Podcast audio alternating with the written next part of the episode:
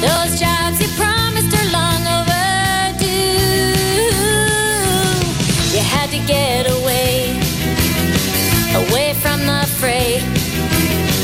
When it's the taxpayers' dime, your funds are endless. That cash for clunkers